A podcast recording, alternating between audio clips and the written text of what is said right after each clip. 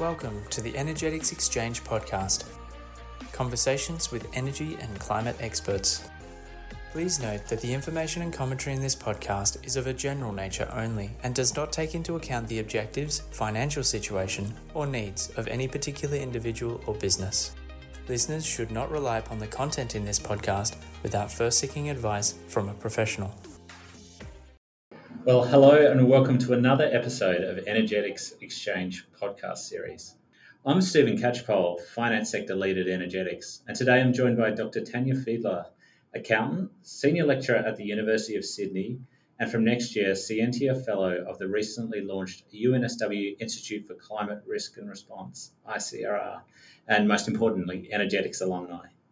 Together, we're going to discuss the wider ramifications of the upcoming mandatory climate disclosures the importance of building the right capabilities, and the role of ICRR in business and government responses to climate risks. Before we start today's podcast, I'd like to acknowledge the traditional owners of country throughout Australia and recognise their continuing connection to lands, waters, and communities. We pay our respects to Aboriginal and Torres Strait Islander cultures and to elders past and present. I'd particularly like to acknowledge the Cammeraygal people of the Eora Nation as a country from where I'm broadcasting today. Tanya, thanks for taking the time to catch up about this today. I'm just going to dive right in. Climate disclosure is set to evolve in 2024 from, for Australia and the world. The Australian government's in the process of implementing a globally aligned mandatory climate disclosure framework that will be based upon the International Sustainability Standard Board, ISSB's climate standard IFRS S2. It has been positioned as the biggest change in accounting standards since the introduction of the GST. But I'm worried businesses' biggest focus is going to be on finding the right numbers. I think businesses should be thinking about this more strategically about how the world is changing and how their business will have to change. Do you agree with this? How do you, you think businesses should be thinking about mandatory climate disclosures? Okay, well, firstly, uh, thanks very much, Stephen. And um, I'd also like to acknowledge the Daramuragal people of the Eora Nation um, where I'm currently speaking from. So thanks for the invitation to come and join you today. And yes, this is a hot topic uh, for everyone at the moment. And in terms of the focus, there's a lot of talk around the numbers and how the numbers are difficult in this space. People are being asked to collect forms of data and to disclose information that they've never had to disclose before the challenge is that for us to really effectively tackle this monumental problem, we actually need to think much more deeply about the numbers. That is, we need to really think strategically. And you can't actually begin to get the numbers right or think about the numbers in a way that's going to lead you somewhere that you don't regret if you don't think strategically. So, yes, the focus initially might be on the numbers. It might be this is scary, but if you don't start thinking more holistically about where this is going, and the whole focus in this in this space is on the value chain. The boundary doesn't begin and end just simply with your financial control boundary. It is the value chain. So you need to start thinking to actually get those numbers right. And I put right in inverted commas here because these a lot of these numbers are very, very much estimates. But to get them right in a strategic sense, you do need to start thinking much, much more holistically. And can you help unpack that a little bit more for us? There's, I guess, traditionally the numbers that businesses have been reported have been things that they've been very confident they've been able to pull off a balance sheet or internal systems. What are the the big challenges with some of the numbers, like the Scope Three numbers, like the forward-looking climate risk numbers that uh, businesses will be reporting as, under these disclosures, and where do you see the challenges? Okay, so Scope Three numbers, um, the challenge there is, and that has been for a very long time, is that people are largely recording this sort of information and making calculations and assumptions. Or they're making people have to make assumptions to calculate scope 3 emissions but the calculations are being performed on spreadsheets. So from if you think about it from an internal control perspective as well as you know how to how you begin integrating that information into your internal systems there's lots of room for error. And then there's just simply the matter of understanding well which assumptions am i going to use? And that requires a degree of insight and an understanding of the types of assumptions and data that exist in the marketplace that can be utilized. In terms of forward looking estimates of both physical and transition risk, there are deep complexities. I'm probably more familiar with the uh, physical risk side of things. I mean, I could speak for the next hour about the complexities, but they're also, I, I personally find them really exciting because they're really interesting. It's very interdisciplinary, the space.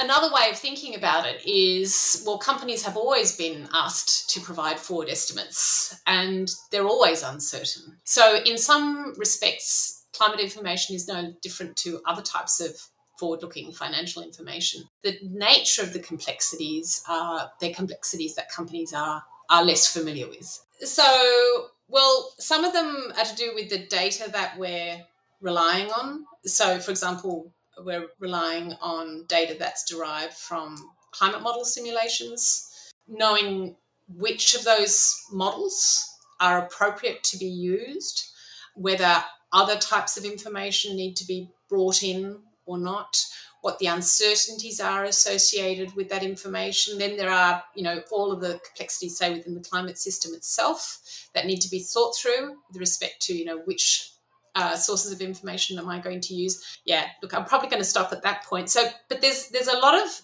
layers to it, and it's one of those spaces where you really do need to invest in in expertise both in-house and, and externally to, to arrive at these estimates but again that's why we also I, I think businesses going back to that idea really need to start thinking much much more strategically because it is a whole of company approach how do you face the future in an uncertain climate? The world is changing. It's not going to look like what it did in the past. And so businesses have to change as well. And as we speak to clients, what's interesting is that some of the ESG professionals we speak to are struggling to get the organization really mobilized around this. I'm really interested in your thoughts on what more they can be doing and, and what organizations can be doing to really get some traction around what is going to be a, a really quite fundamental change to the way a business operates. A lot of companies are still seeing climate change as an environmental risk.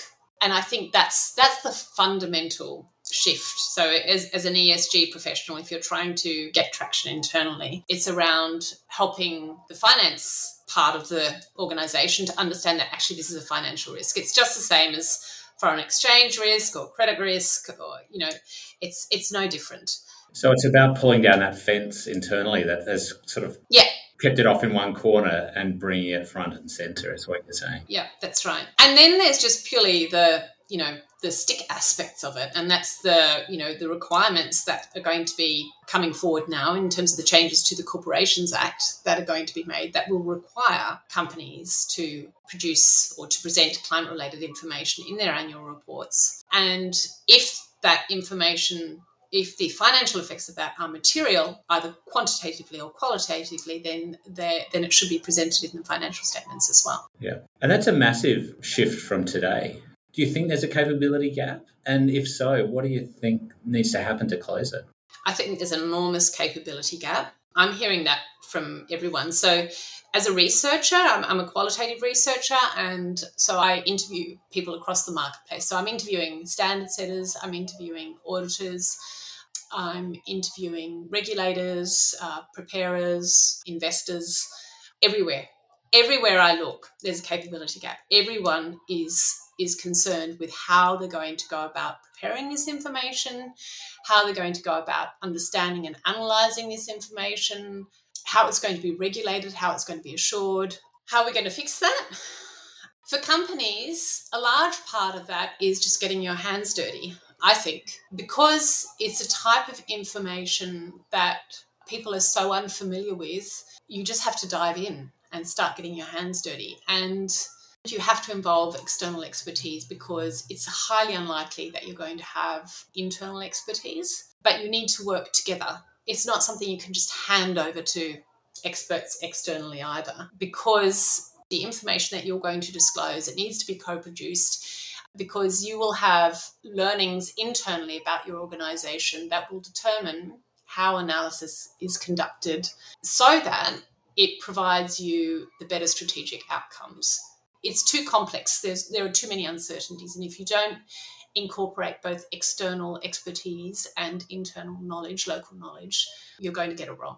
Yeah, and that's something we've certainly noticed here at Energetics is that partnership model and that collaborative yeah. approach yeah. to problem solving with the clients is the only way to get there. Clients know their business the best, but they just can't be across everything that's happening in the world and they need someone who is to really help them along that path. Yeah sort of on that capability building, uh, a couple of months ago, I was at the launch of the UNSW Institute for Climate Risk and Response, which you're going to be part of. Um, can you tell our listeners a little bit about the ICRR and the research areas you'll be working in and how that lines up with some of the challenges we've talked about today? Yeah, sure. So, the ICRR is a new interdisciplinary institute at the University of New South Wales. It's a collaboration between a number of faculties, so the Faculty of Science and the Climate Change Research Centre there at UNSW, as well as uh, the Faculty of Business, Law, um, so psychology from science are also heavily involved. And my own position is, is a sort of a joint position between the uh, School of Accounting there as well as um, with, with the Institute. So there'll be a variety of different types of research that are being conducted there. So, in terms of the work that I'm interested in, as I mentioned, I've, I've got quite a strong interest in the physical risk aspects. So I'm already working with some of the climate scientists there to understand how information is translated from climate models into financial figures, so ultimately into the financial statements, as well as from a sort of managerial accounting perspective, you know, how what sort of systems companies need to develop internally to manage these new data flows how they internally come to terms with the levels of uncertainty that we're facing, which are very, very different in nature. So, yeah, what how their internal systems can, I suppose, handle those levels of uncertainty. So that's also then crossing a little bit into psychology. Yeah, I think it's really exciting the way that it's bringing together all these different elements from across the university in this really yeah uh, interdisciplinary way. And I think coming back to the earlier point around within organisations that need to break down the silos, I think that's so exciting the way that the ICRR is doing the same thing across the university. Yeah. And hopefully sort of tackling some of these challenges that we've got. It's the only way that we can do this you know, it's just it's just the same as climate change itself. It's a whole of society response. It has to be a whole of society response. And so within organizations as well as within universities, which is can be quite challenging because universities can be quite siloed places, there has to be this really deep interdisciplinary engagement or cross disciplinary uh, engagement um, because we need to build new forms of knowledge. And these new forms of knowledge aren't disciplinary in nature so it's what other people might call transdisciplinary knowledge um, because because we're building a new knowledge system from scratch and we have to do it very rapidly. So everyone has to come together. Yeah i think that's a massive challenge and a massive opportunity. Absolutely. It's really exciting to see it happening yeah. and it's great yeah totally. chatting with you and hearing about you know how it's at the forefront.